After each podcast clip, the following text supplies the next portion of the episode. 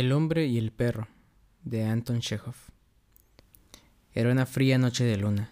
Alexei Ivanich Romanzov alzó la albadilla verde, abrió sigilosamente la cancela y penetró en el patio. El hombre filosofaba tambaleándose y orillando el estercolero. No es más que un espejismo, polvo, cenizas. Hasta el gobernador, Pavel Nikolaich, está hecho de tierra.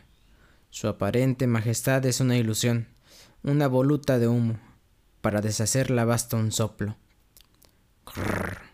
Llegó un rugido hasta los oídos del filósofo.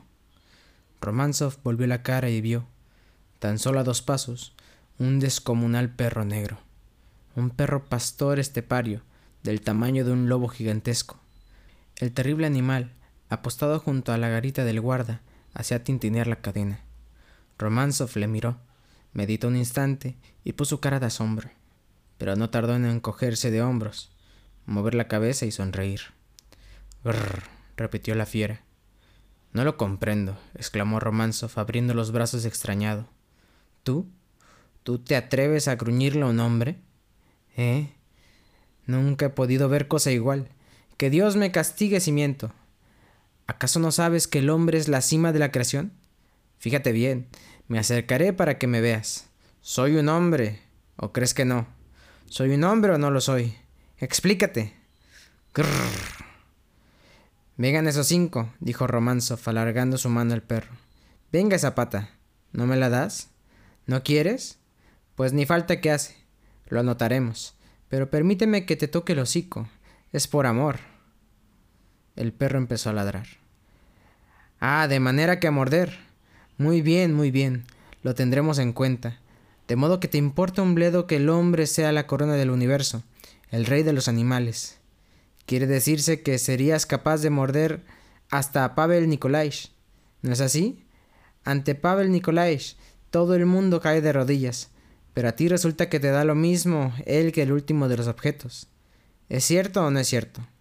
Ah, entonces está claro que eres un socialista. Quieto ahí y contesta lo que te pregunto. ¿Eres socialista? El perro continuó ladrando. Cuidado, cuidado, no muerdas.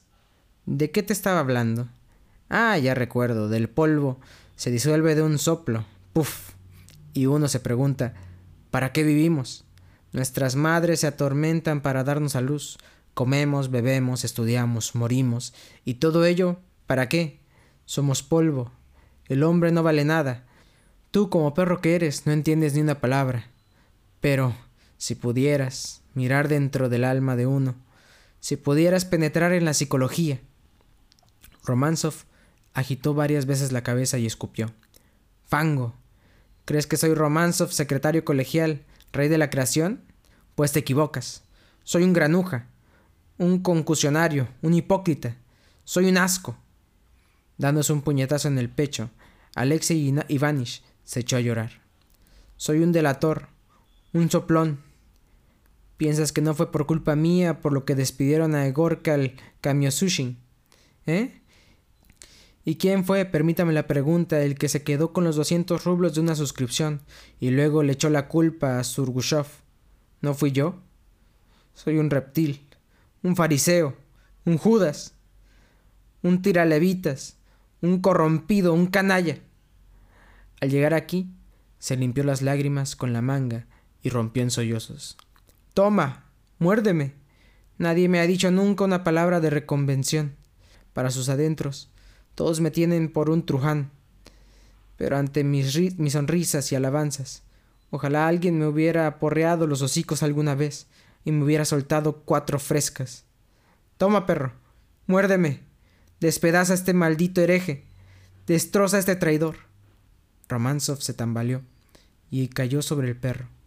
Así, así, desgárrame la jeta, no me importa, me duele, pero no tengas piedad. Toma, Muérdeme también las manos. Ya corre la sangre.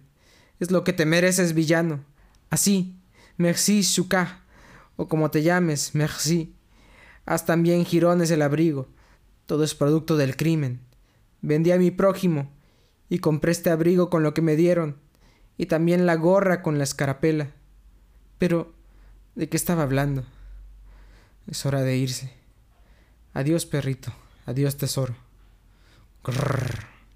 Romanzov acarició al perro y poniéndole la pantorrilla para que le mordiese una vez más, se arrebujó en el abrigo y se dirigió a su puerta haciendo heces. Mediado el día siguiente, cuando se despertó, quedó sorprendido. Tenía la cabeza, las piernas y los brazos envueltos en vendajes, y junto a la cama vio a su mujer lloriqueando y al médico con aire de preocupación.